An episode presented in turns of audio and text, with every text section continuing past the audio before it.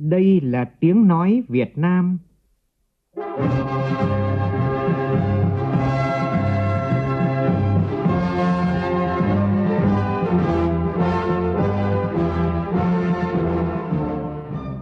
là tiếng nói Việt Nam, phát thanh từ Hà Nội, thủ đô nước Cộng hòa xã hội chủ nghĩa Việt Nam.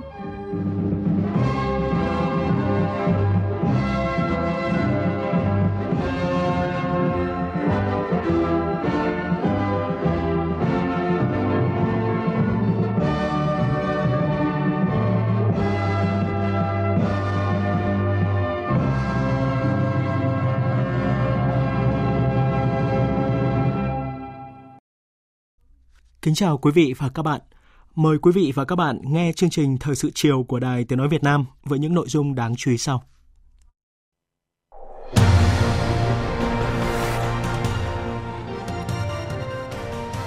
Lãnh đạo nhiều nước gửi điện và thư mừng kỷ niệm lần thứ 74 ngày Quốc khánh nước Cộng hòa xã hội chủ nghĩa Việt Nam. Kỷ niệm 50 năm thực hiện di trúc của Chủ tịch Hồ Chí Minh, Ban Thời sự Đài Tiếng Nói Việt Nam thực hiện chương trình phát thanh đặc biệt với chủ đề Nhớ lời di trúc theo chân bác để lại nhiều ấn tượng trong lòng thính giả. Biển Đông xuất hiện hai áp thấp nhiệt đới đang mạnh lên thành cơn bão số 5. Ban chỉ đạo Trung ương về phòng chống thiên tai ban hành công điện yêu cầu chủ động phòng tránh và nghiêm cấm tàu thuyền ở nhiều địa phương ra khơi. Trong ngày cuối của đợt nghỉ lễ Quốc khánh, người dân đổ về Hà Nội tăng đột biến. Tại một số cửa ngõ thủ đô, tình trạng ùn tắc kéo dài đã xảy ra. Trong phần tin thế giới, ít nhất 100 người thiệt mạng sau một đợt không kích của Liên quân Ả Rập nhằm vào một nhà tù tại khu vực Tây Nam Yemen.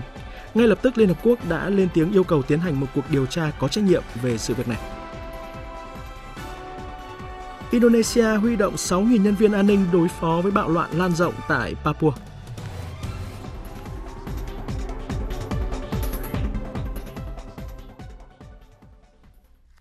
Bây giờ là nội dung chi tiết. Thưa quý vị, thưa các bạn, nhân dịp kỷ niệm lần thứ 74 ngày Quốc khánh nước Cộng hòa xã hội chủ nghĩa Việt Nam mùng 2 tháng 9, lãnh đạo các nước Cộng hòa Nhân dân Trung Hoa, Cộng hòa Dân chủ Nhân dân Lào, Vương quốc Campuchia, Cộng hòa Cuba, Liên bang Nga, Cộng hòa Singapore, Vương quốc Thái Lan, Cộng hòa Liên bang Myanmar đã có điện và thư mừng gửi lãnh đạo Đảng, Nhà nước Việt Nam. Cụ thể như sau. Tổng Bí thư Ban chấp hành Trung ương Đảng Cộng sản Trung Quốc – Chủ tịch nước Cộng hòa Nhân dân Trung Hoa Tập Cận Bình gửi điện mừng tới Tổng bí thư Ban chấp hành Trung ương Đảng Cộng sản Việt Nam, Chủ tịch nước Cộng hòa xã hội chủ nghĩa Việt Nam Nguyễn Phú Trọng,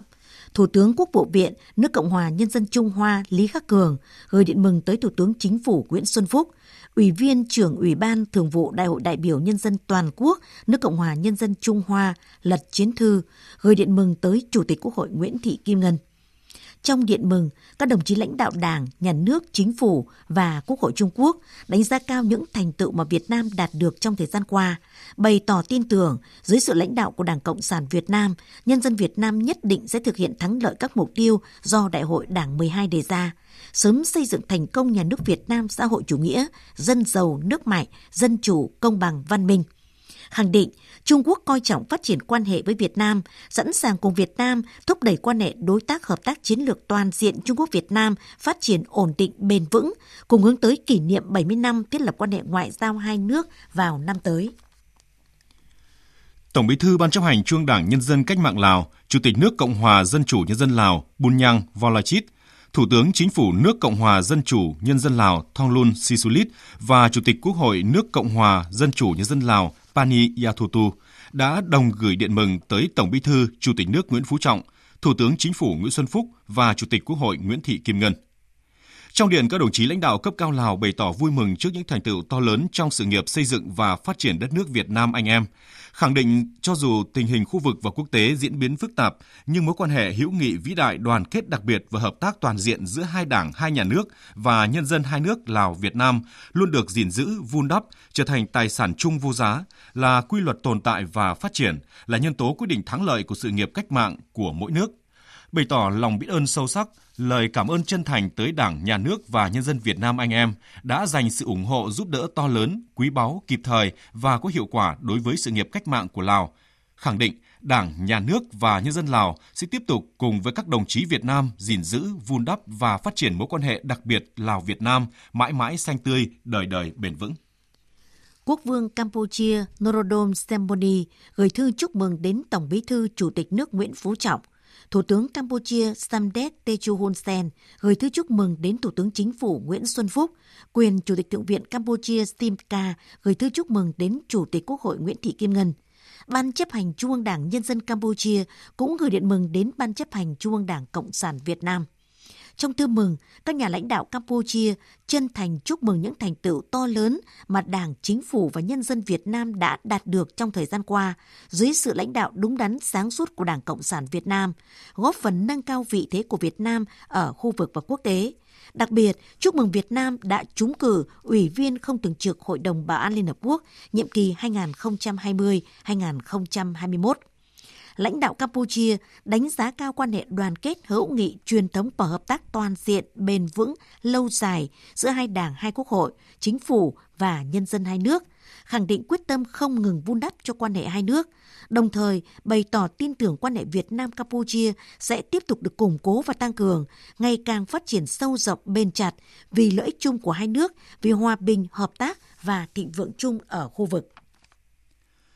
Chủ tịch Nhà nước và Chủ tịch Hội đồng Bộ trưởng nước Cộng hòa Cuba Miguel Díaz-Canel Bermudez đã gửi điện mừng tới Tổng Bí thư Chủ tịch nước Nguyễn Phú Trọng và Thủ tướng Chính phủ Nguyễn Xuân Phúc. Bí thư thứ nhất Ban chấp hành Trung Đảng Cộng sản Cuba Raúl Castro Ruz đã gửi điện mừng đến Tổng Bí thư Chủ tịch nước Nguyễn Phú Trọng. Trong điện mừng, các đồng chí lãnh đạo thay mặt nhân dân và chính phủ Cộng hòa Cuba gửi tới lãnh đạo cấp cao Việt Nam lời chúc mừng tốt đẹp, bày tỏ tin tưởng Cuba và Việt Nam sẽ tiếp tục thúc đẩy mối quan hệ anh em lịch sử và hợp tác ngày càng sâu đậm, khẳng định mong muốn thắt chặt mối quan hệ lịch sử anh em đoàn kết và hợp tác giữa hai dân tộc, hai đảng và hai chính phủ. Tổng thống Liên bang Nga Putin đã gửi điện mừng đến Tổng bí thư Chủ tịch nước Nguyễn Phú Trọng. Thủ tướng Liên bang Nga Medvedev đã gửi điện mừng tới Thủ tướng Chính phủ Nguyễn Xuân Phúc. Chủ tịch Hội đồng Liên bang Quốc hội Liên bang Nga Matvienko và Chủ tịch Duma Quốc gia Nga Volodin đã gửi điện mừng đến Chủ tịch Quốc hội Nguyễn Thị Kim Ngân. Trong điện, các lãnh đạo Nga đánh giá cao quan hệ hữu nghị truyền thống và đối tác chiến lược toàn diện Việt Nam-Nga phát triển ngày càng sâu rộng trên tất cả các lĩnh vực, nhất là kinh tế, thương mại, đầu tư, với nhiều dự án lớn về năng lượng, công nghiệp, cơ sở hạ tầng. Lãnh đạo Nga bày tỏ tin tưởng rằng các hoạt động trong khuôn khổ năm Việt Nam tại Nga và năm Nga tại Việt Nam trong năm 2019-2020 sẽ tạo xung lực mới, thúc đẩy hợp tác trong khuôn khổ song phương và đa phương vì lợi ích của nhân dân hai nước các nước ASEAN. Tổng thống Singapore Halima Jacob đã gửi thư chúc mừng đến Tổng bí thư Chủ tịch nước Nguyễn Phú Trọng. Thủ tướng Singapore Lý Hiển Long gửi thư chúc mừng đến Thủ tướng Chính phủ Nguyễn Xuân Phúc. Lãnh đạo Singapore nhấn mạnh, trong những năm qua, Việt Nam đã đạt được những tiến bộ to lớn về mọi mặt, đưa Việt Nam trở thành một trong những nền kinh tế tăng trưởng nhanh nhất ở khu vực, một điểm đến hấp dẫn của các nhà đầu tư nước ngoài, trong đó có nhiều công ty Singapore. Lãnh đạo Singapore bày tỏ vui mừng Việt Nam và Singapore đã xây dựng quan hệ đối tác chiến lược bền chặt với nền tảng vững chắc là quan hệ chính trị gần gũi, giao lưu nhân dân ngày càng sâu đậm và hợp tác kinh tế hiệu quả, thực chất. Khẳng định sẽ ủng hộ và hợp tác chặt chẽ khi Việt Nam giữ cương vị Chủ tịch ASEAN năm 2020 và Ủy viên không thường trực Hội đồng Bảo an Liên Hợp Quốc nhiệm kỳ 2020-2021. Ngài Prasut Chanocha, Thủ tướng Vương quốc Thái Lan đã gửi điện chúc mừng tới Thủ tướng Chính phủ Nguyễn Xuân Phúc. Thủ tướng Prayut Chanocha bày tỏ vui mừng Thái Lan và Việt Nam đang không ngừng củng cố quan hệ cùng có lợi trên cơ sở tầm nhìn và lợi ích chung, thể hiện đầy đủ nội hàm của quan hệ đối tác chiến lược tăng cường. Thủ tướng Prayut Chanocha khẳng định quyết tâm tiếp tục hợp tác chặt chẽ với Việt Nam để thúc đẩy và làm sâu sắc hơn nữa quan hệ Việt Nam-Thái Lan, cùng phấn đấu về những mục tiêu chung là sự phát triển của cả hai nước, lợi ích của hai dân tộc và những lợi ích chung của cả khu vực. Tổng thống nước Cộng hòa Liên bang Myanmar U In Min đã gửi thư chúc mừng tới Tổng bí thư Chủ tịch nước Nguyễn Phú Trọng. Cố vấn nhà nước Cộng hòa Liên bang Myanmar Do Aung San Suu Kyi đã gửi thư chúc mừng tới Thủ tướng Chính phủ Nguyễn Xuân Phúc, Phó Tổng thống U Min Xòe và Phó Tổng thống Henry Van Thieu gửi thư chúc mừng tới Phó Chủ tịch nước Đặng Thị Ngọc Thịnh. Lãnh đạo Myanmar đánh giá cao quan hệ hữu nghị và đối tác hợp tác toàn diện giữa Việt Nam và Myanmar không ngừng được củng cố trong thời gian qua – bày tỏ tin tưởng quan hệ hai nước sẽ không ngừng được phát triển và tăng cường hơn nữa trong những năm tới, vì lợi ích chung của nhân dân hai nước, vì hòa bình, ổn định ở khu vực và sự đoàn kết thống nhất trong ASEAN. Cũng nhân dịp này, Ủy viên Quốc vụ, Bộ trưởng Ngoại giao Trung Quốc, Chủ tịch Ủy ban chỉ đạo hợp tác song phương Việt Nam Trung Quốc Vương Nghị, Phó Thủ tướng Bộ trưởng Ngoại giao và Hợp tác Quốc tế Campuchia Parastakhon, Bộ trưởng Ngoại giao Cộng hòa Cuba Bruno Rodriguez Parida, Bộ trưởng Ngoại giao Cộng hòa Singapore Vivian Blackristan, Bộ trưởng Ngoại giao Vương quốc Thái Lan Don Pramagvinai, Bộ trưởng Bộ Hợp tác Quốc tế Cộng hòa Liên bang Myanmar U Chotin đã gửi điện thư chúc mừng tới Phó Thủ tướng Bộ trưởng Ngoại giao Phạm Bình Minh. Thưa quý vị, thưa các bạn, nhân kỷ niệm 74 năm Quốc khánh mùng 2 tháng 9, 50 năm thực hiện di trúc Chủ tịch Hồ Chí Minh và 50 năm ngày mất của người. Trong 3 ngày qua, Ban Quản lý Lăng Chủ tịch Hồ Chí Minh đã đón tiếp hơn 50.000 lượt khách vào Lăng Viếng Bắc, trong đó có gần 1.500 lượt khách nước ngoài. Phản ánh của phóng viên Hiền Lương. Trong dòng người kéo dài từ công viên Bách Thảo, dù rất sớm nhưng gia đình anh Hoàng Bắc ở Thái Nguyên đã có mặt để xếp hàng vào lăng viếng Bác và thăm bảo tàng Hồ Chí Minh. Anh Hoàng Bắc mong muốn cậu bé 5 tuổi của gia đình anh được tận mắt xem những kỷ vật của Bác Hồ. Anh Bắc chia sẻ, dù đã nhiều lần vào lăng viếng Bác, nhiều lần vào bảo tàng Hồ Chí Minh, nhưng lần nào cũng mang đến cho anh những niềm cảm xúc vô cùng đặc biệt. Cảm xúc lần nào vào ờ, lăng viếng bác lần nào cũng là rất là bồi hồi, xúc động, nghĩ về người muốn con nó biết là ờ, có một ờ, vị cha già dân tộc đã khai sinh ra nước Việt Nam Dân Chủ Cộng Hòa đấy mình cũng muốn con con nó biết cho nó học tập dần dần. Còn cô Nguyễn Thị Yên cũng ra Hà Nội từ rất sớm để vào lăng viếng bác. Cô Yên chia sẻ, mong muốn của cô là được vào lăng viếng bác vào đúng ngày mùng 2 tháng 9, một dịp thật đặc biệt như thế này. Là người dân Việt Nam thì cô rất là yêu cũng như bao nhiêu người cô rất là yêu quý um, Hồ Chí Minh và những uh, hình ảnh rồi những đạo đức và những uh, gương của người ấy, thì uh, các cô uh, muôn đời muốn học tập và cũng rất là ghi nhớ công ơn của người. Tại Bảo tàng Hồ Chí Minh, lượng khách đến tham quan cũng rất đông. Ai cũng như lắng lại một cảm xúc khi đứng trước những kỷ vật gắn với cuộc đời và sự nghiệp của bác Hồ. Đứng lặng người bên bản di chúc của bác Hồ, bạn Phùng Thị Mai Ly, Hà Nội xúc động cho biết, điều mà bạn tự rút ra được cho mình đó là bài học về sự kiên trì. Mai Ly chia sẻ. Thực ra thì ờ, khi mà vào lăng và vào, vào, vào, vào bảo tàng Hồ Chí Minh thì à, trong em có một cái sự ờ, xúc động rất là xúc động ạ và em có có đọc lại ờ, những những, những chữ viết của bác và những và, và qua cái bài ở ngay bên kia em em em tự rút ra được một cái bài học cho mình đó đấy chính là cái sự kiên trì làm bất cứ một công việc gì hay theo đuổi một cái mục tiêu gì mình phải kiên trì Đoán trước lượng du khách sẽ đến thăm Lăng Bác và Bảo tàng Hồ Chí Minh những ngày này sẽ tăng đột biến. Ban quản lý Lăng đã tăng cường lực lượng an ninh nhằm đảm bảo an toàn cho du khách, không để xảy ra một sự cố đáng tiếc nào. Anh Nguyễn Xuân Bắc, nhân viên Bảo tàng Hồ Chí Minh cho biết. Để đảm bảo an ninh trật tự khu vực này thì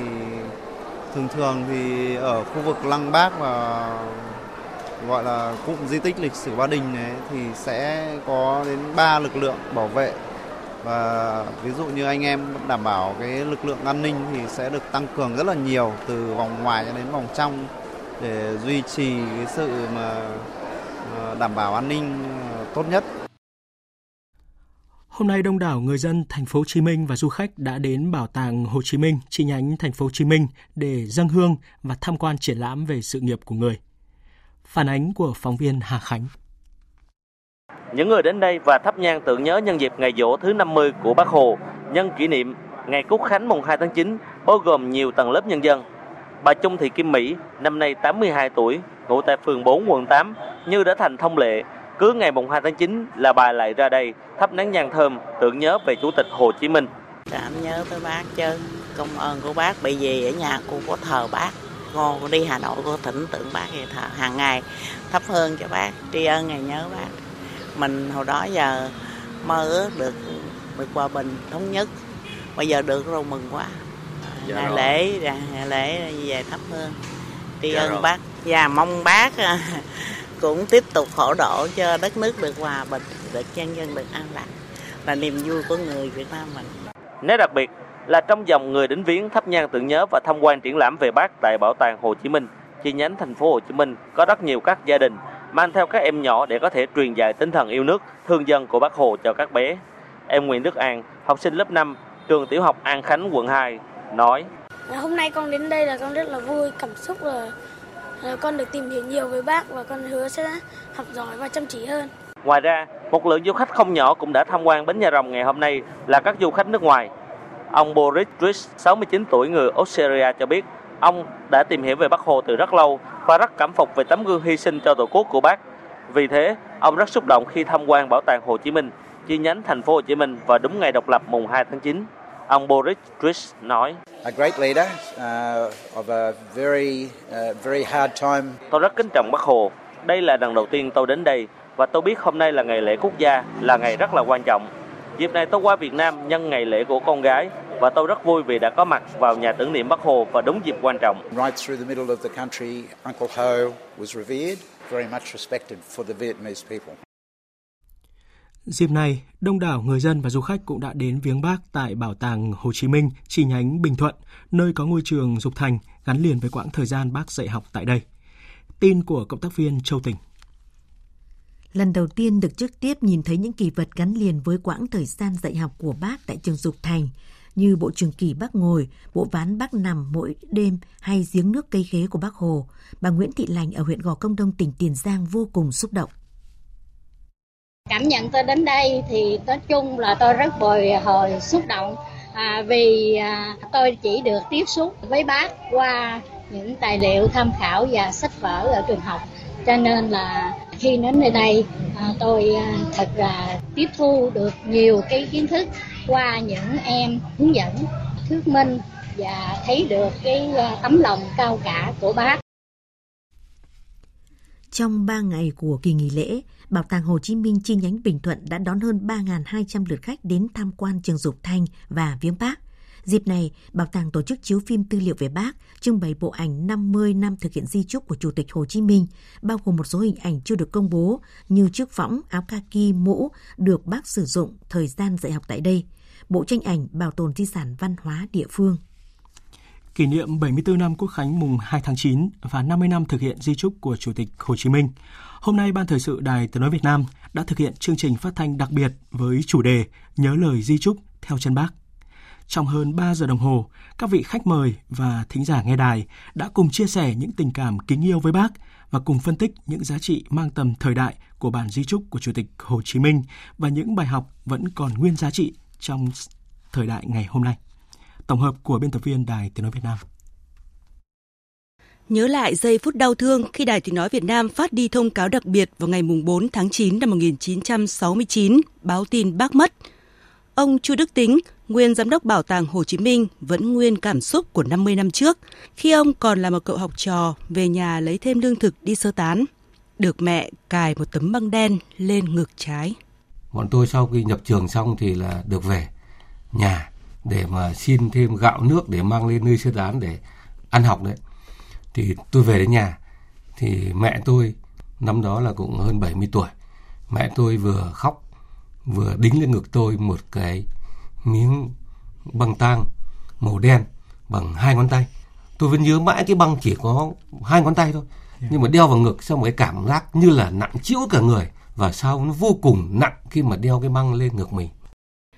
cũng trong chương trình đặc biệt Nhớ lời di trúc theo chân bác, thính giả của Đài Tiếng Nói Việt Nam cũng gặp gỡ ông Trần Viết Hoàn, người hơn 50 năm trước đã canh gác bảo vệ Chủ tịch Hồ Chí Minh trong những năm tháng cuối đời của người tại nhà sàn Bắc Hồ trong Phủ Chủ tịch. Nhớ lại những ngày tháng đó, ông Trần Viết Hoàn xúc động, nói. Được sống gần bác, được hàng ngày nhìn thấy bác, hàng ngày bác vẫn xuống xem xét cái việc ăn uống, cái việc tập tành của chúng tôi và cái ngày Tết truyền thống dân tộc ấy, thì bác cho anh em ăn một bữa cơm tất niên bằng chính cái đồng tiền tiết kiệm của bác và bằng cái đồng tiền nhuận bút mà bác đã viết cho các báo và mỗi khi mà bác đi công tác xa về thì bác đều mang quà về cho cháu con. Và với tôi mỗi khi nhận quà bác thì lòng ứa lệ càng thấy vinh quang gấp bội lần. 50 năm sau khi Chủ tịch Hồ Chí Minh về với thế giới người hiền, bản di trúc của người luôn là những chỉ dẫn quan trọng cho toàn đảng, toàn quân và toàn dân ta. Nhưng điều cô động nhất, bao trùm lên toàn bộ nội dung bản di trúc là hai từ đảng và dân. Đây cũng chính là mối quan tâm sâu sắc nhất trong suốt cuộc đời cống hiến cho đảng, cho dân của người. Ủy viên Trung ương Đảng, Tổng giám đốc Đài Tiếng nói Việt Nam Nguyễn Thế Kỷ, khách mời của chương trình nhấn mạnh. Trong di chúc của bác, tại sao để bác nhấn mạnh cái, cái, cái vấn đề xây dựng đảng và đoàn kết trong đảng?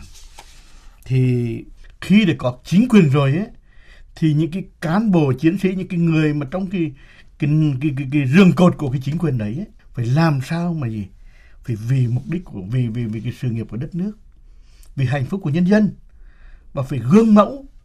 mà đặc biệt là cán bộ đảng viên. Càng cao thì phải phải gương mẫu. Thì đấy mình là mình có thể giữ được cái sự cầm quyền của đảng. Đảng muốn cầm quyền thì đảng có một cái đường lối đúng rồi. Yeah. Dạ. nhưng mà đảng phải gương mẫu. Mà trong đó bà phải nói là đảng viên và đoàn viên phải gương mẫu. Đảng viên mà không gương mẫu thì không xứng đáng là đảng viên. Trong bối cảnh thời kỳ cách mạng công nghiệp 4.0 hiện nay, bản di chúc của Bác Hồ vẫn luôn mang tầm giá trị, đặc biệt đối với các thế hệ thanh niên, những người chủ tương lai của đất nước. Ông Cao Văn Thống, Ủy viên Ủy ban Kiểm tra Trung ương cho rằng Thế hệ thanh niên hiện nay trong cái dòng chảy cái mạng 4.0 là cho thấy rằng thanh niên ờ, và lớp trẻ trong ờ, thời đại hiện nay là rất năng động và sáng tạo và cũng rất nhiệt huyết và ở môi trường nào mà các bạn trẻ và thanh niên mà có ý chí có nghị lực thì khẳng định được mình. Cho nên chúng ta phải có những cái gọi là đối xử rất là dân chủ nhưng mà đúng mức và công bằng. Và cái gì có những cái giá trị họ đạt được mình cũng phải suy tôn cho nó nó nó thật là là là, là kịp thời và để động viên khuyến khích. Và từ đó nhân những các cái điển hình tiên tiến mà như chúng ta thực hiện theo lời dạy của bác. Bác nói là bồi dưỡng mà thì cái quan trọng nhất tôi vẫn thấy rằng là phải bồi dưỡng về vấn đề đạo đức và nhân cách có tài không nhưng mà không có đức nói như bác hồ là rất rất nguy hiểm Xuyên suốt 180 phút của chương trình phát thanh đặc biệt với chủ đề Nhớ lời di trúc theo chân bác, chương trình đã nhận được rất nhiều ý kiến của thính giả gửi về, chia sẻ những tâm tư, những tình cảm đối với Chủ tịch Hồ Chí Minh và cả những lời động viên, chia sẻ đối với những phóng viên, biên tập viên thực hiện chương trình. Thính giả Nguyễn Cảnh ở Phúc Thọ, Hà Nội chia sẻ. Tôi là Nguyễn Cảnh, đang sống ở thị trấn Phúc Thọ. Rất xúc động à, sau khi nghe cái chương trình phát thanh đặc biệt của Đài Tiếng Nói Việt Nam Tôi vừa nghe mà vừa nước mắt tôi rưng rưng bởi vì cái chương trình hay quá và xúc động quá. Qua cái chương trình đặc biệt ấy, thì tôi rút ra một cái điều là bác là vĩ đại quá. Nhận ra được cái bản di trúc của bác ấy là nó vĩ đại, chưa từng có. Chương trình cũng thực hiện điểm cầu tại Lăng Chủ tịch Hồ Chí Minh, làng Sen quê Bác, nơi người sinh ra và sống những ngày tháng niên thiếu. Thành phố Hồ Chí Minh và Cao Bằng nơi bác lần đầu tiên trở về nước năm 1941, trực tiếp lãnh đạo cách mạng Việt Nam. Bác Hồ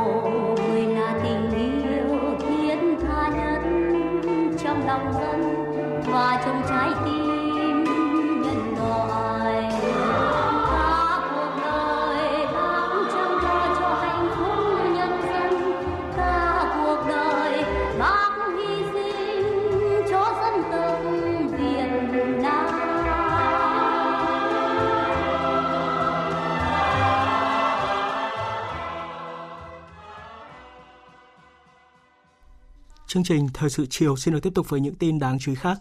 Dịp lễ Quốc khánh mùng 2 tháng 9 năm nay, thời tiết tại các tỉnh miền Trung khá mát mẻ, thuận lợi cho người dân tham gia các hoạt động vui chơi giải trí. Phản ánh của nhóm phóng viên Đài Tiếng nói Việt Nam tại miền Trung. Sáng nay, huyện Lệ Thủy, tỉnh Quảng Bình tổ chức lễ hội đua thuyền trên sông Kiến Giang, quê hương của Đại tướng Võ Nguyên Giáp. Đây là lễ hội vừa được Bộ Văn hóa Thể thao và Du lịch công nhận là di sản văn hóa phi vật thể quốc gia từ sớm, cả ngàn người dân và du khách thập phương đã có mặt ở thị trấn Kiến Giang để cổ vũ động viên các đội đua. Tham gia lễ hội đua thuyền lần này có 8 đội thuyền đua nữ, 25 đội thuyền đua nam. Lễ hội đua thuyền trên sông Kiến Giang được tổ chức kể từ ngày 2 tháng 9 năm 1946 đến nay, vài lần bị gián đoạn bởi chiến tranh. Cũng trong sáng nay, hàng ngàn người dân và du khách đã có mặt hai bên bờ sông Hương, cổ vũ giải đua ghe truyền thống Thừa Thiên Huế, với gần 250 vận động viên nam nữ của các địa phương vùng sông nước trong tỉnh tham gia tranh tài. Giải đua ghe truyền thống trên sông Hương được duy trì và phát triển liên tục 30 năm nay, với mục đích phát triển môn đua ghe, đua thuyền truyền thống trong nhân dân, nâng cao sức khỏe và kỹ năng sống trên sông nước cho người dân. Ông Nguyễn Thanh Tịnh, thành viên đội đua xã Thủy Vân, thị xã Hương Thủy, tỉnh Thừa Thiên Huế cho biết. Năm nào đây 2 tháng 9 thì cũng gọi tổ chức nhưng mà đặc biệt thì năm nay đến ờ, buổi sáng thì cũng từ khán giả cho tới ban tổ chức và các vận động viên là tạo được tốt đẹp. Đua ghe đây là đua ghe theo truyền thống năm nào chứ ở Thừa Thiên Huế cũng có tổ chức thể hiện là cái lễ là quốc thái dân an là giống như nông thì được mua mà ngư thì làm ăn được. Dịp Quốc khánh năm nay, các điểm vui chơi tại thành phố Đà Nẵng tổ chức nhiều hoạt động phục vụ người dân và khách du lịch như Vũ hội Ánh Dương tại khu du lịch Bà Nà Hills, lễ hội Lân sư rồng quốc tế Đà Nẵng 2019 với sự tham gia của hơn 30 đội tuyển đến từ 7 quốc gia trên thế giới. Thống kê từ các đơn vị khai thác lữ hành, dịch vụ du lịch cho thấy lượng khách đặt tour dịp lễ quốc khánh năm nay tăng gấp đôi so với ngày thường. Ông Lê Tấn Thanh Tùng, Phó Tổng Giám đốc Công ty Cổ phần Du lịch Việt Nam VITOUR cho biết, việc xúc tiến mở các đường bay trực tiếp kết nối Đà Nẵng với các quốc gia trên thế giới cũng đã tạo thuận lợi hơn cho khách quốc tế đến tham quan du lịch tại thành phố Đà Nẵng. Dịp lễ 2 tháng 9 này thì công ty tổ chức một số chương trình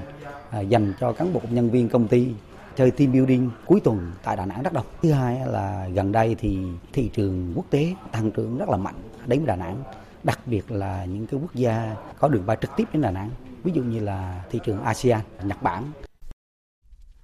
Một sự kiện giàu ý nghĩa nhân văn diễn ra đúng ngày Quốc khánh hôm nay tại thành phố Hồ Chí Minh, đó là lễ cưới tập thể của 100 đôi thanh niên công nhân có hoàn cảnh khó khăn, khuyết tật, bị tai nạn lao động. Sự kiện do Trung tâm hỗ trợ thanh niên thành phố Hồ Chí Minh tổ chức. Tin của phóng viên Kim Dung.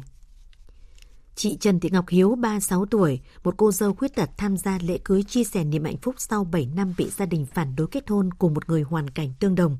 Thế nhưng, nhiều năm bên nhau chứng minh tình cảm dành cho nhau là chân thành bền chặt. Chị Hiếu và người yêu đã thuyết phục được gia đình và về chung sống cùng nhau để sinh con. Thì ngay sau đó, người cha của chị qua đời. Đến nay sau thời gian chịu tang bố, anh chị được Trung tâm hỗ trợ thanh niên công nhân tổ chức đám cưới cùng với 99 cặp đôi khác. Mình rất là xúc động, chờ đợi đến bây giờ thì thật sự khi mà được tổ chức, được gia đình đón nhận và lại được ờ, tổ chức ở một cái nơi mà rất là lớn như thế này Hiếu cảm thấy rằng là cái hạnh phúc của mình thật sự là được chúc phúc thì đây là cái dấu ấn quan trọng trong cuộc đời của cả hai hy vọng rằng là sau cái đám cưới này thì tụi Hiếu tập trung nhiều hơn cho công việc Cùng với vợ chồng chị Trần Thị Ngọc Hiếu, còn có 11 cặp đôi khác là thanh niên công nhân bị khuyết tật do bẩm sinh do tai nạn lao động. Năm nay, các đôi tham gia lễ cưới tập thể được hỗ trợ bàn tiệc, nhẫn, trang phục, gieo hoa, bánh cưới, rượu hoa, quay phim, trang điểm do nhiều công ty mạnh thường quân hỗ trợ. Các cô dâu chú rể còn tham gia chương trình huấn luyện kỹ năng xây dựng gia đình hạnh phúc, chương trình hành trình hạnh phúc sau lễ cưới ban tổ chức cũng đã trao 10 xe đạp và 5 căn phòng mơ ước trong một năm cho năm cặp đôi có hoàn cảnh khó khăn nhất. Thưa quý vị, thưa các bạn, đúng như dự báo, vào chiều nay, ngày cuối của đợt nghỉ lễ Quốc khánh mùng 2 tháng 9, người dân đổ về Hà Nội tăng đột biến. Tại một số cửa ngõ của thủ đô đã xảy ra tình trạng ùn tắc kéo dài. Phóng viên Văn Hải thông tin tại cửa ngõ phía Nam Hà Nội. Theo ghi nhận của chúng tôi thì từ 16 giờ chiều nay, các phương tiện từ các miền quê đổ về Hà Nội đông nghẹt tại cửa ngõ phía Nam. Tình trạng ùn tắc cục bộ đã khiến các chuyến xe khách cập bến xe Giáp Bát Mỹ Đình nước ngầm bị trễ từ 30 phút đến hơn 1 giờ đồng hồ so với ngày thường. Anh Lê Văn Thịnh đi xe khách từ Thủy Nguyên, Hải Phòng ra Hà Nội cho hay.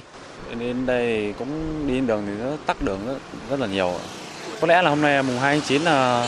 rất nhiều người ta lên đây và đông á, đông nhiều đoạn tắc đi chậm hơn phải nửa tiếng Trước tình trạng ùn tắc giao thông, lực lượng cảnh sát giao thông trật tự công cộng đã được tăng cường để phân luồng phương tiện, nhất là tại nơi trả khách của các bến xe và tại các nút giao thông Pháp Vân nước ngầm, Linh Đàm giải phóng và Kim Đồng giải phóng. Trung tá Đặng Văn Thăng, tổ trưởng cảnh sát trật tự, công an phường Giáp Bát, quận Hoàng Mai, Hà Nội chia sẻ. Tổ cảnh sát trật tự công an phường ờ, Giáp Bát đã phối hợp với trạm bến xe phía Nam. À, thường xuyên có mặt. Một là phân luồng giao thông. Cái thứ hai phát hiện những lỗi vi phạm của xe khách hoặc xe taxi dừng đỗ để xử lý cho kịp thời. Theo phản ánh của một số hành khách tại bến xe Giáp Bát, vẫn còn tình trạng nhà xe tự ý tăng giá vé tuyến Thanh Hóa Hà Nội. Tuy nhiên, người dân không phản ánh trực tiếp hoặc không gọi điện đến đường dây nóng của bến xe nên cơ quan chức năng thiếu căn cứ để xử lý. Cũng trong ngày hôm nay, đông đảo người dân đã đổ về thành phố Hồ Chí Minh sau kỳ nghỉ lễ Quốc khánh. Theo tin của phóng viên Đài Tiếng nói Việt Nam thường trú tại thành phố Hồ Chí Minh thì giao thông tại các tuyến đường cửa ngõ và thành phố không bị ách tắc, riêng phà Cát Lái ở quận 2 có ùn ứ do phương tiện đổ về đông. Cũng trong chiều nay thì do mật độ lưu thông qua lại cầu Rạch Miễu bắc qua sông Tiền nối liền hai tỉnh Bến Tre và Tiền Giang tăng cao nên đã xảy ra ùn tắc giao thông nghiêm trọng. Tin của phóng viên Nhật Trường. Từ 15 giờ chiều nay 2 tháng 9, những dòng phương tiện cuồn cuộn từ các tỉnh miền Tây theo quốc lộ 60 từ phía tỉnh Bến Tre qua cầu Rạch Miễu đổ về hướng thành phố Hồ Chí Minh tăng quá cao. Trong khi đó cây cầu này chật hẹp dẫn đến quá tải. Để hạn chế ủng tắc giao thông và đảm bảo an, sự an toàn của cây cầu Rạch Miễu, nên các ngành chức năng tỉnh Tiền Giang và Bến Tre đã phối hợp điều tiết cho các phương tiện qua cầu theo tuần tự. Tuy nhiên, tình trạng ùn ứ giao thông vẫn xảy ra từ ngã ba Trung Lương đến chân cầu Rạch Miễu phía Tiền Giang và từ trạm thu phí BOT cầu Rạch Miễu đến khỏi cầu Ba Lai tỉnh Bến Tre. Hàng chục nghìn ô tô, xe gắn máy phải dừng đậu chờ hơn 30 phút mới qua được cầu Rạch Miễu. Đáng nói là tại cổng bệnh viện quân y 120 thuộc thành phố Mỹ Tho cũng ùn ứ giao thông, xe cấp cứu của bệnh viện phải chờ hơn 30 phút mới lăn bánh. Trước tình hình này, vào lúc 16 giờ, công ty trách nhiệm hữu hạn BOT cầu Rạch Miễu phải xả trạm đến khi nào mặt đường thông suốt. Theo dự đoán của ngành chức năng, sau khi nghỉ lễ, tối nay mật độ phương tiện từ các tỉnh Sóc Trăng, Trà Vinh, Vĩnh Long, Bến Tre về thành phố Hồ Chí Minh và các tỉnh miền Đông Nam Bộ tăng cao, nên tình hình giao thông khu vực cầu Rạch Miễu diễn biến phức tạp. Các lực lượng chức năng của tỉnh Tiền Giang và Bến Tre phối hợp với công ty BOT cầu Rạch Miễu tiếp tục ứng trực để điều tiết giao thông. Cũng chiều nay, trên quốc lộ 1A đoạn đi qua địa bàn tỉnh Tiền Giang đã xảy ra nhiều điểm ùn ứ giao thông nghiêm trọng, nhất là tại các cây cầu trên mặt đường thuộc các huyện Cái Bè, Cây Lậy, Châu Thành. Các lực lượng chức năng tỉnh Tiền Giang đã tích cực điều tiết, đảm bảo an toàn giao thông. Thời sự VOV, nhanh, tin cậy, hấp dẫn. Tiếp theo mời quý vị và các bạn nghe tin áp thấp nhiệt đới gần bờ và tin áp thấp nhiệt đới trên khu vực Biển Đông. Trước hết là tin áp thấp nhiệt đới gần bờ.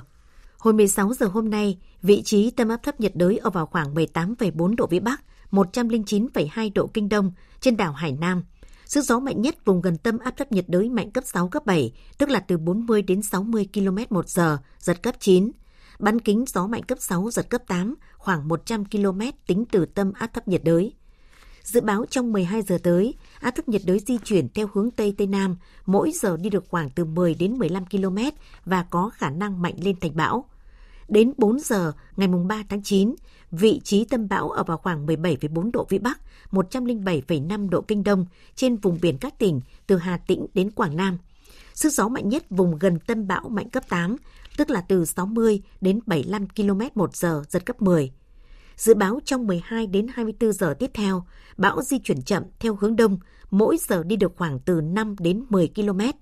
Đến 16 giờ ngày 3 tháng 9, vị trí tâm bão ở khoảng 17,3 độ Vĩ Bắc, 109 độ Kinh Đông, cách đất liền các tỉnh từ Quảng Trị, Quảng Nam khoảng 150 km về phía đông bắc. Sức gió mạnh nhất vùng gần tâm bão mạnh cấp 8, từ 60 đến 75 km một giờ, giật cấp 10. Và đây là thông tin về tin áp thấp nhiệt đới trên khu vực giữa Biển Đông. Hồi 16 giờ hôm nay, vị trí tâm áp thấp nhiệt đới ở vào khoảng 15,6 độ Vĩ Bắc, 115,5 độ Kinh Đông. Sức gió mạnh nhất vùng gần tâm áp thấp nhiệt đới mạnh cấp 6, tức là từ 40 đến 50 km một giờ, giật cấp 8. Bán kính gió mạnh cấp 6, giật cấp 8 khoảng 100 km tính từ tâm áp thấp nhiệt đới. Dự báo trong 24 giờ tới, áp thấp nhiệt đới di chuyển theo hướng Bắc Tây Bắc, mỗi giờ đi được khoảng từ 10 đến 15 km. Đến 16 giờ ngày 3 tháng 9, vị trí tâm áp thấp nhiệt đới ở khoảng 17,4 độ Vĩ Bắc, 113,9 độ Kinh Đông, cách quần đảo Hoàng Sa khoảng 150 km về phía đông đông bắc. Sức gió mạnh nhất vùng gần tâm áp thấp nhiệt đới mạnh cấp 6, từ 40 đến 50 km một giờ, giật cấp 8. Để ứng phó với áp thấp nhiệt đới trên Biển Đông có khả năng mạnh lên thành bão, vào sáng nay, ông Trần Quang Hoài, Tổng cục trưởng Tổng cục Phòng chống thiên tai, Phó trưởng Ban chỉ đạo Trung ương về phòng chống thiên tai đã chủ trì cuộc họp với các thành viên của Văn phòng Thường trực Ban chỉ đạo Trung ương về phòng chống thiên tai và Ủy ban Quốc gia ứng phó với sự cố thiên tai và tìm kiếm cứu nạn. Ông Trần Quang Hoài yêu cầu cùng với việc tiếp tục kêu gọi và hướng dẫn tàu thuyền về thông tin của áp thấp di chuyển vào nơi trú tránh an toàn hoặc thoát ra khỏi vùng nguy hiểm, các địa phương trên đất liền cũng đặc biệt lưu ý đến mưa lớn, đề phòng lũ ống, lũ quét và sạt lở đất. Và vào chiều nay tại các tỉnh miền Trung trời đã có mưa nhỏ. Để đối phó với áp thấp nhiệt đới đang mạnh lên thành bão số 5, Văn phòng Ban Chỉ huy Phòng chống thiên tai và tìm kiếm cứu nạn các tỉnh miền Trung đã ban hành công điện yêu cầu các ngành các địa phương chủ động phòng tránh, nghiêm cấm tàu thuyền ra khơi. Phản ánh của nhóm phóng viên Đài Tiếng Nói Việt Nam tại miền Trung. Bộ đội biên phòng các tỉnh Quảng Bình, Quảng Trị đã ra lệnh cấm biển vào sáng nay. Chiều nay, một cư dân tỉnh Quảng Trị đi thuyền câu trên vùng cửa biển cách bờ kè cửa Việt khoảng 500 mét thì gặp sóng to, đánh ra ngoài khơi, không thể vào bờ. Ngư dân này trong tình trạng kiệt sức, được bộ đội biên phòng tỉnh Quảng Trị kịp thời cứu nạn, đang đưa vào bờ. Ông Lê Văn Phương, chỉ huy trưởng Bộ Chỉ huy Bộ đội Biên phòng tỉnh Quảng Trị cho biết. Giờ là tàu thuyền của Quảng Trị đã kêu gọi tàu hết rồi, có lệnh cấm như sáng nay rồi. Tàu thuyền này giờ chúng ta được giờ đang thông báo về các cái vùng biển ảnh hưởng của bão, cảnh báo dân không đi vào vùng đó. Tàu thuyền nào đang ở trong khu vực đó di chuyển ra khu vực khác. Mà hiện nay đã có một người đang bị mắc kẹt quay chỗ cửa biển, cho nên là lực lượng đang tập trung cứu. Bộ Chỉ huy Bộ đội Biên phòng tỉnh Thừa Thiên Huế sử dụng 4 xuồng máy, phối hợp với chính quyền địa phương và chủ tàu, thuyền trưởng, hướng dẫn sắp xếp tàu thuyền vào âu thuyền Phú Hải, Thuận An neo đậu an toàn. Ông Đặng Văn Hòa, Phó Chánh Văn phòng Ban Chỉ huy phòng chống thiên tai và tìm kiếm cứu nạn tỉnh Thừa Thiên Huế cho biết. Tỉnh Thừa Thiên Huế đã chỉ đạo các địa phương cũng như là biên phòng ờ, bằng có hiệu kêu gọi tàu thuyền vào nơi trú ẩn an toàn để đối phó bão. Theo báo cáo biên phòng thì như vậy là số lượng tàu thuyền đánh bắt trên địa bàn của tỉnh cơ bản vào neo đậu an toàn. Hiện nay thì cũng đã chỉ đạo các ngành chức năng địa phương có phương án neo đậu tàu thuyền có an toàn, tránh va trôi và cấm biển. Ban chỉ huy phòng chống thiên tai và tìm kiếm cứu nạn thành phố Đà Nẵng đề nghị Sở Giáo dục và Đào tạo theo dõi diễn biến của áp thấp nhiệt đới, bão và mưa lũ, đảm bảo an toàn cho học sinh và cơ sở vật chất trường học. Sở Xây dựng, Sở Giao thông Vận tải, Ủy ban nhân dân các quận huyện chỉ đạo các ban quản lý dự án triển khai phương án phòng chống mưa bão cho công trình và có phương án xử lý ngập úng các công trình đang thi công gian dở. Đến chiều nay, trên vùng biển quần đảo Hoàng Sa thành phố Đà Nẵng vẫn còn 6 tàu với 42 lao động của ngư dân tỉnh Bình Định hoạt động. Ban chỉ huy phòng chống thiên tai và tìm kiếm cứu nạn tỉnh Bình Định cùng bộ đội biên phòng duy trì liên lạc và hướng dẫn các tàu cá di chuyển khỏi vùng nguy hiểm hoặc tìm nơi trú tránh an toàn.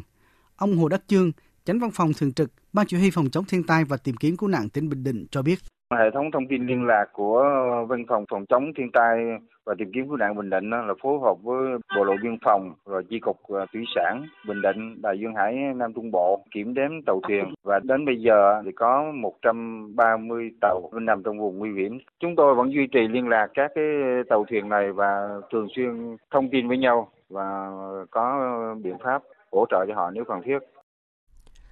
Ban chỉ đạo Trung ương về phòng chống thiên tai, Ủy ban quốc gia ứng phó sự cố thiên tai và tìm kiếm cứu nạn vừa có công điện khẩn gửi Ban chỉ huy phòng chống thiên tai và tìm kiếm cứu nạn các tỉnh thành phố khu vực ven biển và khu vực Tây Nguyên, Ban chỉ huy phòng chống thiên tai và tìm kiếm cứu nạn các bộ Quốc phòng, Công an, Giao thông vận tải, Ngoại giao, Tài nguyên môi trường, Nông nghiệp phát triển nông thôn, Công thương, Giáo dục đào tạo, Văn hóa thể thao và du lịch, Đài truyền hình Việt Nam, Đài Tiếng nói Việt Nam, Thông tấn xã Việt Nam, hệ thống đài thông tin duyên hải về việc triển khai các giải pháp ứng phó với áp thấp nhiệt đới trên Biển Đông có khả năng mạnh lên thành bão. Nội dung công điện nêu rõ. Trên tuyến biển, theo dõi chặt chẽ diễn biến áp thấp nhiệt đới và gió mùa Tây Nam hoạt động mạnh, thông tin đến các thuyền trưởng, chủ phương tiện hoạt động trên biển, chủ động các phương án di chuyển tàu thuyền để đảm bảo an toàn. Tổ chức kiểm đếm tàu thuyền, hướng dẫn neo đậu tại bến, đảm bảo an toàn người và phương tiện tại nơi neo đậu, tránh trú và khách du lịch trên các đảo.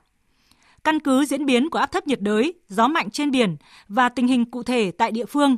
thực hiện việc cấm biển theo hướng dẫn phù hợp với các quy định hiện hành của các cơ quan chuyên môn.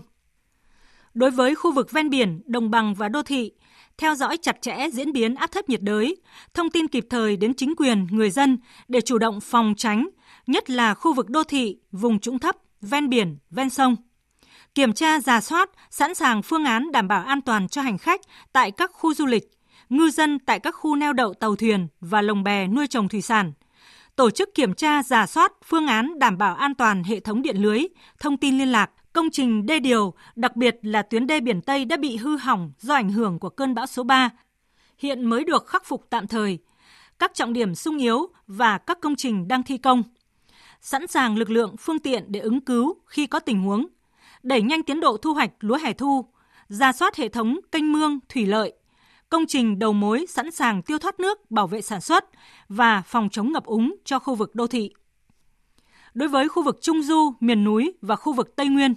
tập trung khắc phục sự cố hư hỏng ở các công trình hồ đập, canh mương, cơ sở hạ tầng bị ảnh hưởng mưa lũ của bão số 4 vừa qua. Tăng cường chỉ đạo, lực lượng xung kích tại cơ sở kiểm tra, giả soát các khu dân cư ở ven sông suối, hạ lưu các hồ đập, vùng trũng thấp, ngoài bãi sông, khu vực có nguy cơ lũ quét, sạt lở đất phát hiện kịp thời những nơi dòng chảy bị tắc nghẽn, các dấu hiệu bất thường khác để thông báo cho chính quyền và người dân kịp thời xử lý hoặc di rời, sơ tán dân đến nơi an toàn. Đặc biệt là tại các khu vực đã bị ảnh hưởng của mưa lũ sau bão số 4. Giao nhiệm vụ cụ thể cho các cơ quan chuyên môn tăng cường kiểm tra công tác vận hành, phương án đảm bảo an toàn công trình và hạ du hồ chứa, thủy điện, thủy lợi, nhất là các thủy điện nhỏ, hồ đập sung yếu hoặc đang thi công – đồng thời chủ động bố trí lực lượng, vật tư, phương tiện để kịp thời ứng phó khi tình huống xảy ra. Sẵn sàng phương án đảm bảo giao thông, hệ thống lưới điện, thông tin liên lạc, phục vụ công tác chỉ đạo điều hành ứng phó. Tổ chức trực ban nghiêm túc, theo dõi chặt chẽ diễn biến áp thấp nhiệt đới, mưa lũ, thường xuyên báo cáo về Ban chỉ đạo Trung ương về phòng chống thiên tai để chủ động triển khai biện pháp ứng phó. Đối với Ban chỉ huy phòng chống thiên tai và tìm kiếm cứu nạn, các bộ ngành, Bộ Tài nguyên và Môi trường tổ chức theo dõi chặt chẽ diễn biến của áp thấp nhiệt đới, mưa lũ, thường xuyên cung cấp các thông tin về diễn biến của áp thấp nhiệt đới đến các cơ quan chức năng, các cấp chính quyền, người dân phục vụ công tác chỉ đạo điều hành và chủ động ứng phó. Bộ Giao thông Vận tải chỉ đạo hướng dẫn công tác bảo đảm an toàn cho tàu vận tải theo quy định, sẵn sàng lực lượng vật tư, phương tiện tại các khu vực trọng điểm sung yếu để khắc phục kịp thời các sự cố đảm bảo giao thông khi có tình huống xảy ra. Bộ Nông nghiệp và Phát triển Nông thôn chỉ đạo triển khai các biện pháp bảo vệ sản xuất nông nghiệp, thủy sản, bảo đảm an toàn hồ đập thủy lợi, đê điều, tàu thuyền đánh bắt hải sản. Bộ Quốc phòng duy trì lực lượng, phương tiện cứu hộ cứu nạn sẵn sàng ứng cứu khi có yêu cầu. Bộ Công Thương chỉ đạo bảo đảm an toàn hồ đập thủy điện, hệ thống điện, công tác đảm bảo an toàn cho hoạt động khai thác khoáng sản. Bộ Xây dựng chỉ đạo bảo đảm an toàn cho các công trình xây dựng, các công trình cao tầng, công trình cột tháp cao. Bộ Thông tin và Truyền thông chỉ đạo đảm bảo thông tin liên lạc tại các khu vực có nguy cơ xảy ra thiên tai, nhất là vùng sâu, vùng xa, vùng dễ bị chia cắt trên biển và hải đảo. Bộ Giáo dục và Đào tạo chỉ đạo đảm bảo an toàn cho các học sinh trong ngày khai giảng. Bộ Ngoại giao có công hàm gửi các quốc gia và vùng lãnh thổ liên quan để hỗ trợ tàu thuyền và ngư dân vào tránh trú khi có nhu cầu.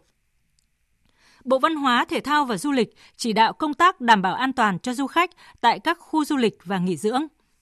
Đài truyền hình Việt Nam, Đài tiếng nói Việt Nam, Thông tấn xã Việt Nam, Đài thông tin Duyên Hải và các cơ quan thông tấn báo chí phối hợp với Văn phòng Thường trực Ban chỉ đạo tiếp tục làm tốt công tác thông tin, đưa tin kịp thời diễn biến của áp thấp nhiệt đới, mưa lũ, hướng dẫn kỹ năng ứng phó để người dân biết, chủ động phòng tránh hiệu quả các bộ ngành khác theo chức năng nhiệm vụ được giao chủ động phối hợp với các địa phương triển khai ứng phó và sẵn sàng hỗ trợ địa phương xử lý, khắc phục hậu quả khi có yêu cầu. Văn phòng Thường trực Ban Chỉ đạo Trung ương về phòng chống thiên tai tăng cường lực lượng tổ chức trực ban nghiêm túc, theo dõi chặt chẽ diễn biến áp thấp nhiệt đới, mưa lũ,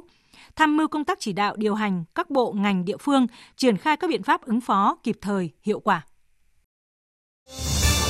Thời sự VOV nhanh, tin cậy, hấp dẫn. Sau một tuần phát động cuộc thi trắc nghiệm tìm hiểu 90 năm lịch sử vẻ vang của Đảng Cộng sản Việt Nam trên mạng xã hội VCNet do Ban tuyên giáo Trung ương tổ chức, đã có gần 19.000 lượt người tham gia dự thi, trong đó có gần 1.000 người trả lời đúng cả 5 câu hỏi. Tin cho biết. Giải nhất trong tuần đầu tiên thuộc về bạn Lê Quang Trung, phường Mường Thanh, thành phố Điện Biên Phủ, tỉnh Điện Biên – hai giải nhì thuộc về Lê Trung Kiên, phường Mường Thanh, thành phố Điện Biên Phủ, tỉnh Điện Biên và Nguyễn Anh Đức, Ban tuyên giáo tỉnh ủy Bình Phước. Ba giải ba thuộc về Nguyễn Đức Lăng, Viện Kiểm sát Nhân dân tỉnh Hải Dương, Lê Khánh Ngọc, phường Mường Thanh, thành phố Điện Biên Phủ, tỉnh Điện Biên và Phạm Thị Thanh, phường Mường Thanh, thành phố Điện Biên Phủ, tỉnh Điện Biên.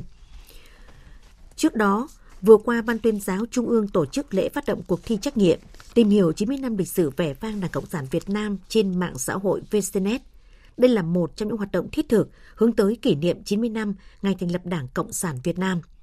Đối tượng dự thi là những người đang có tài khoản VCNet và người đăng ký tài khoản mới VCNet, trừ cán bộ công chức viên chức của Ban tuyên giáo Trung ương, Ban chỉ đạo, Ban tổ chức, tiểu ban nội dung, Ban thư ký cuộc thi.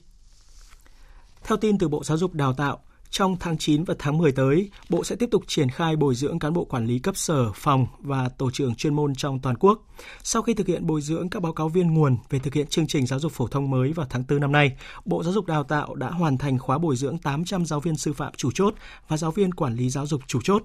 Bộ đang hoàn thiện các nội dung bồi dưỡng trực tuyến để các giáo viên có thể truy cập và học tập. Song song với việc bồi dưỡng giáo viên là cán bộ quản lý cấp sở phòng, giáo viên là tổ trưởng tổ bộ môn về thực hiện chương trình giáo dục phổ thông mới. Bộ cũng tổ chức bồi dưỡng gần 30.000 giáo viên cốt cán của các trường trên toàn quốc. Việc bồi dưỡng giáo viên cốt cán sẽ do các trường đại học sư phạm đảm nhận.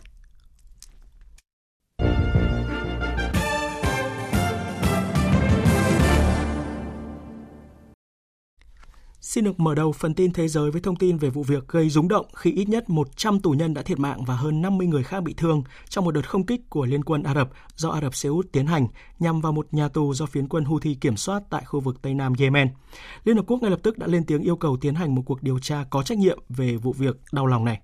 Tổng hợp của biên tập viên Đình Nam. Con số thương vong của đợt không kích ngày hôm qua đã được cả phiến quân Houthi và Ủy ban Chữ thập đỏ quốc tế tại Yemen hôm nay xác nhận. Theo phiến quân Houthi, mục tiêu của vụ không kích là nhà tù chứa khoảng 170 tù nhân, từng bị nhóm phiến quân này bắt giữ trong các cuộc giao tranh với lực lượng chính phủ Yemen. Và các tù nhân tại đây dự kiến sắp được thả tự do trong vài ngày tới, theo một thỏa thuận trao đổi tù nhân giữa hai bên. Đại diện chính quyền tỉnh Dama do Houthi kiểm soát, ông Abbas Ahmadi cho biết. Vào nửa đêm, các máy bay chiến đấu liên quân đã gầm rú đánh thức cư dân ở Dama. Các máy bay chiến đấu bay qua và thả bom trực tiếp vào tòa nhà, nơi 170 tù nhân đang bị giam giữ. Hiện công tác cứu hộ vẫn đang tiếp diễn. Những gì bạn đang thấy bây giờ là một thảm họa thực sự. Đó là một tội ác chống lại loài người. Song đây mới chỉ là một trong những hành động đáng xấu hổ.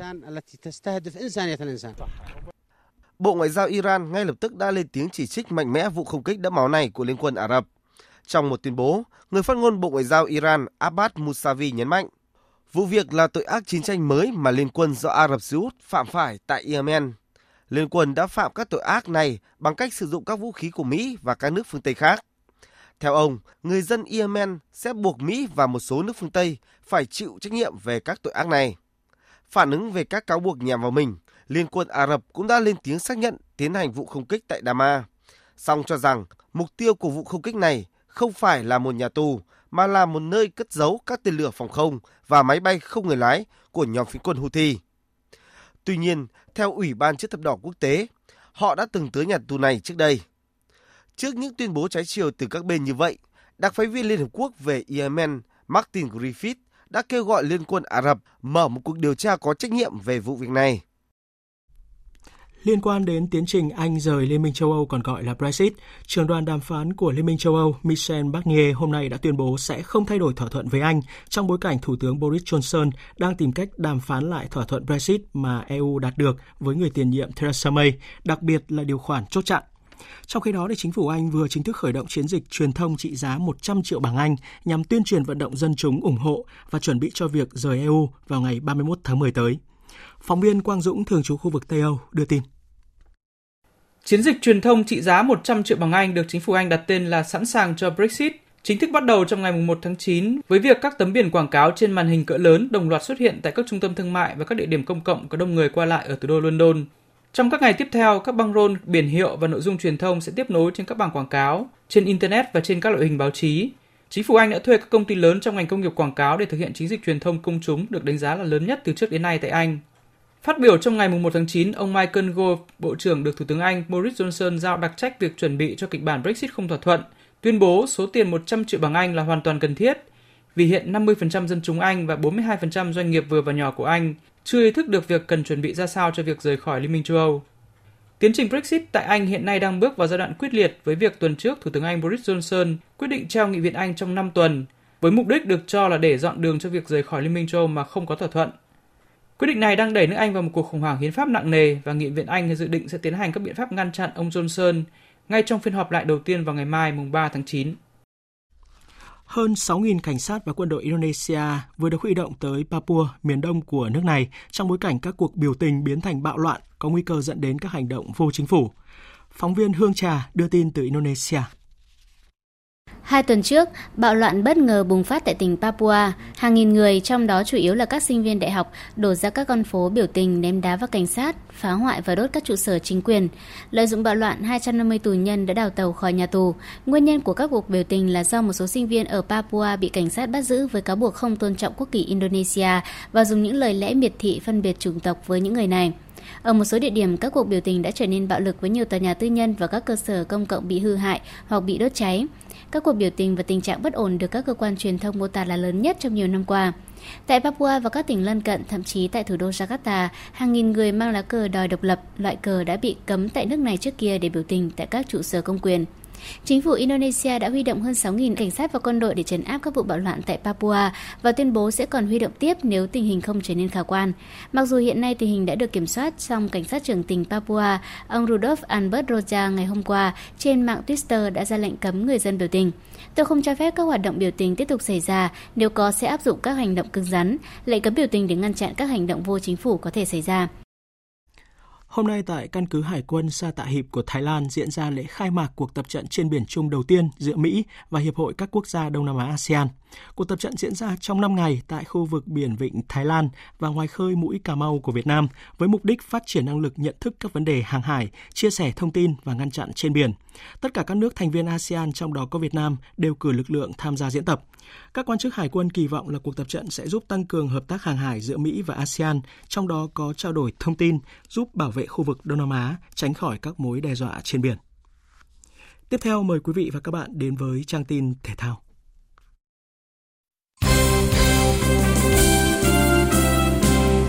Thưa quý vị và các bạn, nhân dịp kỷ niệm ngày Quốc khánh mùng 2 tháng 9, Thủ tướng Chính phủ Nguyễn Xuân Phúc đã có điện gửi lời chúc mừng động viên toàn thể đội tuyển quốc gia Việt Nam đang làm nhiệm vụ tại Thái Lan.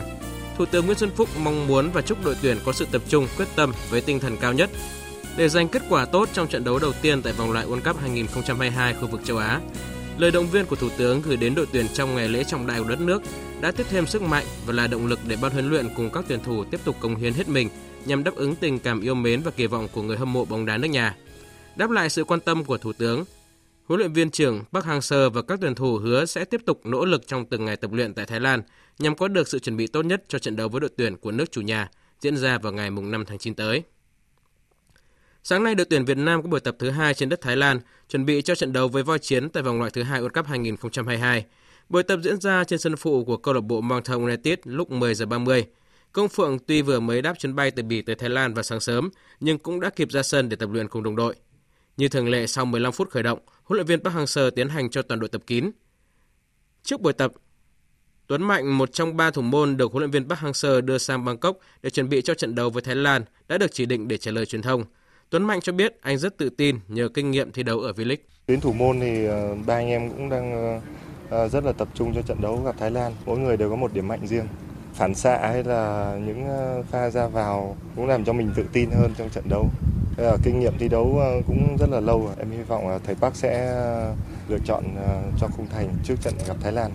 Theo Tuấn Mạnh, ban huấn luyện đội tuyển Việt Nam và huấn luyện viên Park Hang-seo đã cho đội nghiên cứu lối chơi của Thái Lan. Tuy nhiên, anh từ chối tiết lộ cụ thể vì yêu cầu chiến thuật. Đặc biệt, Tuấn Mạnh khẳng định anh đang nghiên cứu kỹ Chanathip Songkrasin, cầu thủ được mệnh danh Messi Thái, gồm khả năng xuất phạt của tiền vệ này. Trước mỗi trận đấu em đều xem ờ, video của đối thủ. Ờ, cứ mỗi lần Việt Nam gặp Thái Lan thì ờ, tất cả người dân Việt Nam đều muốn giành chiến thắng. Tại vì chiến thắng này nó khác hoàn toàn với những chiến thắng của các đội tuyển khác. Rất muốn trận đấu diễn ra và thắng lợi dành cho Việt Nam.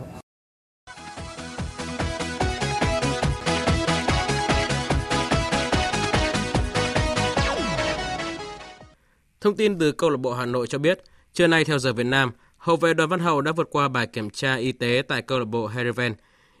Hiện tại, hợp đồng giữa câu lạc bộ Hà Nội và câu lạc bộ Hereven đang được những người có trách nhiệm chốt lại những điều khoản cuối cùng để có thể ký kết vào cuối giờ chiều hôm nay. Nếu không có gì thay đổi, Hậu sẽ chính thức trở thành thành viên của câu lạc bộ Hereven sau lễ ký kết này và dự kiến anh sẽ mang áo số 15.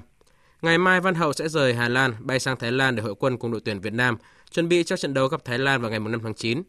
Ngay sau trận đấu này, anh sẽ quay về Việt Nam thu xếp hành lý để bay sang Hà Lan tập luyện cùng đội bóng mới. Nếu không có gì cần chờ, Hậu sẽ có thể được thi đấu trận Heerenveen gặp câu lạc bộ danh tiếng Ajax Amsterdam trên sân khách lúc 23 giờ 30 ngày 14 tháng 9 tới.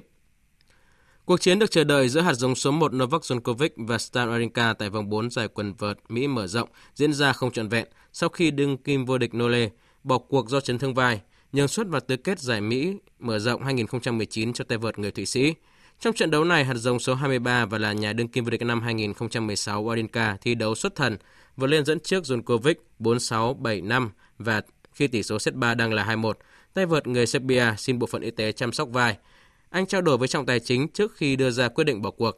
Tại tứ kết, Wawrinka sẽ đối đầu với Danin Medvedev. Ở một trận đấu đáng chú ý khác, tàu tốc hành Ferrer bất ngờ có chiến thắng dễ dàng 6-2, 6-2 và 6-0 trước tay vợt người Bỉ Devin Goffin. Đối thủ tiếp theo của huyền thoại người Thụy Sĩ là Dimitrov, tay vợt đã vượt qua Alex de Minaur với các tỷ số 7-5, 6-3 và 6-4. Còn tại nội dung đơn nữ, ở độ tuổi 38, Serena Williams vẫn dễ dàng vượt qua tay vợt mới 22 tuổi Petra Matic sau hai set với các tỷ số 6-3 và 6-4 để ghi tên mình vào vòng tiếp theo. Tại vòng tứ kết, tay vợt người Mỹ sẽ đối đầu với đối thủ người Trung Quốc Quang Wang, người đã bất ngờ vượt qua hạt giống số 2 Alex Barry ở trận đấu diễn ra sau đó với tỷ số 6-2 và 6-4. Một cặp đấu tứ kết khác cũng được xác định, đó là cuộc đối đầu giữa Johanna Kota và Karolina Pliskova. Dự báo thời tiết Phía Tây Bắc Bộ nhiều mây có mưa rào và rông vài nơi gió nhẹ, nhiệt độ từ 23 đến 32 độ, có nơi trên 32 độ. Phía Đông Bắc Bộ nhiều mây có mưa rào và rông vài nơi, riêng khu vực đồng bằng và ven biển, đêm có mưa rào và rải rác có rông, cục bộ có mưa vừa mưa to, gió Đông Bắc đến Bắc cấp 2, cấp 3. Trong cơn rông có khả năng xảy ra lốc xét và gió giật mạnh, nhiệt độ từ 24 đến 33 độ. Các tỉnh từ Thanh Hóa đến Thừa Thiên Huế nhiều mây, có mưa to đến rất to, gió mạnh, cấp 3, cấp 4. Riêng vùng ven biển các tỉnh từ Quảng Bình trở vào đến Thừa Thiên Huế. Từ gần sáng và ngày mai, gió mạnh cấp 5 có lúc cấp 6, giật cấp 7. Trong cơn rông có khả năng xảy ra lốc xét và gió giật mạnh, nhiệt độ từ 23 đến 30 độ. Các tỉnh ven biển từ Đà Nẵng đến Bình Thuận nhiều mây có mưa, có nơi mưa vừa mưa to và rải rác có rông. Riêng phía Bắc có mưa vừa mưa to, có nơi mưa rất to, gió Tây Nam cấp 3, riêng vùng ven biển Đà Nẵng và Quảng Nam. Từ gần sáng và ngày mai có gió mạnh cấp 5, có lúc cấp 6, giật cấp 7. Trong cơn rông có khả năng xảy ra lốc xét, mưa đá và gió giật mạnh, nhiệt độ từ 25 đến 32 độ. Tây Nguyên nhiều mây, có mưa vừa, mưa to, có nơi mưa rất to và rải rác có rông, gió Tây Nam cấp 3. Trong cơn rông có khả năng xảy ra lốc xét và gió giật mạnh, nhiệt độ từ 20 đến 28 độ. Nam Bộ nhiều mây có mưa, có nơi mưa vừa, mưa to và rải rác có rông, gió Tây Nam cấp 3. Trong cơn rông có khả năng xảy ra lốc xét và gió giật mạnh, nhiệt độ từ 23 đến 31 độ. Khu vực Hà Nội nhiều mây, đêm có mưa, mưa rào và rông, ngày có mưa rào và rông vài nơi, gió Đông Bắc đến Bắc cấp 2, cấp 3, nhiệt độ từ 25 đến 32 độ. Tin dự báo thời tiết biển, Bắc Vịnh Bắc Bộ có mưa rào rải rác có rông, tầm nhìn xa từ 4 đến 10 km, gió Đông Bắc đến Bắc cấp 6, cấp 7, giật cấp 8, biển động mạnh. Trong cơn rông có khả năng xảy ra lốc xoáy. Nam Vịnh Bắc Bộ có mưa bão, tầm nhìn xa từ 4 đến 10 km, giảm xuống 2 đến 4 km trong mưa bão, có gió mạnh cấp 6, cấp 7, vùng gần tâm bão cấp 8, giật cấp 10, biển động rất mạnh. Vùng biển từ Quảng Trị đến Quảng Ngãi có mưa bão, tầm nhìn xa từ 4 đến 10 km, giảm xuống 2 đến 4 km trong mưa bão, có gió mạnh cấp 6, cấp 7, vùng gần tâm bão cấp 8, giật cấp 10, biển động rất mạnh. Vùng biển từ Bình Định đến Ninh Thuận có mưa rào và rông rải rác, tầm nhìn xa trên 10 km, giảm xuống 4 đến 10 km trong mưa, gió Tây Nam mạnh dần lên cấp 6, riêng phía Bắc có lúc cấp 7, giật cấp 8 biển động mạnh. Trong cơn rông có khả năng xảy ra lốc xoáy. Vùng biển từ Bình Thuận đến Cà Mau có mưa rào và rông rải rác, tầm nhìn xa trên 10 km, giảm xuống 4 đến 10 km trong mưa, gió Tây Nam cấp 6, giật cấp 8 biển động. Trong cơn rông có khả năng xảy ra lốc xoáy. Vùng biển từ Cà Mau đến Kiên Giang bao gồm cả Phú Quốc có mưa rào và rông rải rác, tầm nhìn xa trên 10 km, giảm xuống 4 đến 10 km trong mưa, gió Tây Nam đến Tây cấp 4, cấp 5. Trong cơn rông có khả năng xảy ra lốc xoáy và gió giật mạnh. Khu vực Bắc Biển Đông có mưa rào và rải rác có rông, tầm nhìn xa từ 4 đến 10 km, gió Đông Bắc đến Đông mạnh cấp 6, giật cấp 8. Trong cơn rông có khả năng xảy ra lốc xoáy. Khu vực giữa Biển Đông có mưa rào và rông, tầm nhìn xa từ 4 đến 10 km, có gió mạnh cấp 6, giật cấp 8 biển động. Trong cơn rông có khả năng xảy ra lốc xoáy. Khu vực Nam Biển Đông có mưa rào rải rác có nơi có rông, tầm nhìn xa từ 4 đến 10 km, gió Tây Nam cấp 6, giật cấp 8 biển động. Trong cơn rông có khả năng xảy ra lốc xoáy. Khu vực quần đảo Hoàng Sa thuộc thành phố Đà Nẵng có mưa rào và rải rác có rông, tầm nhìn xa từ 4 đến 10 km, gió Tây Nam đến Nam cấp 6, giật cấp 7, cấp 8 biển động. Trong cơn rông có khả năng xảy ra lốc xoáy. Khu vực quần đảo Trường Sa thuộc tỉnh Khánh Hòa có mưa rào và rải rác có rông, tầm nhìn xa từ 4 đến 10 km, gió Tây Nam cấp 6, giật cấp 8. Trong cơn rông có khả năng xảy ra lốc xoáy và gió giật mạnh. Vịnh Thái Lan có mưa rào và rông rải rác, tầm nhìn xa trên 10 km, giảm xuống 4 đến 10 km trong mưa, gió Tây cấp 4, cấp 5. Trong cơn rông có khả năng xảy ra lốc xoáy và gió giật mạnh. Tới đây chúng tôi kết thúc chương trình Thời sự chiều nay. Chương trình do các biên tập viên Hải quân, Hoàng Ân và Hằng Nga thực hiện với sự tham gia của phát thanh viên Phượng Minh, kỹ thuật viên Hồng Thanh, chịu trách nhiệm nội dung Nguyễn Mạnh Thắng. Cảm ơn quý vị và các bạn đã quan tâm theo dõi.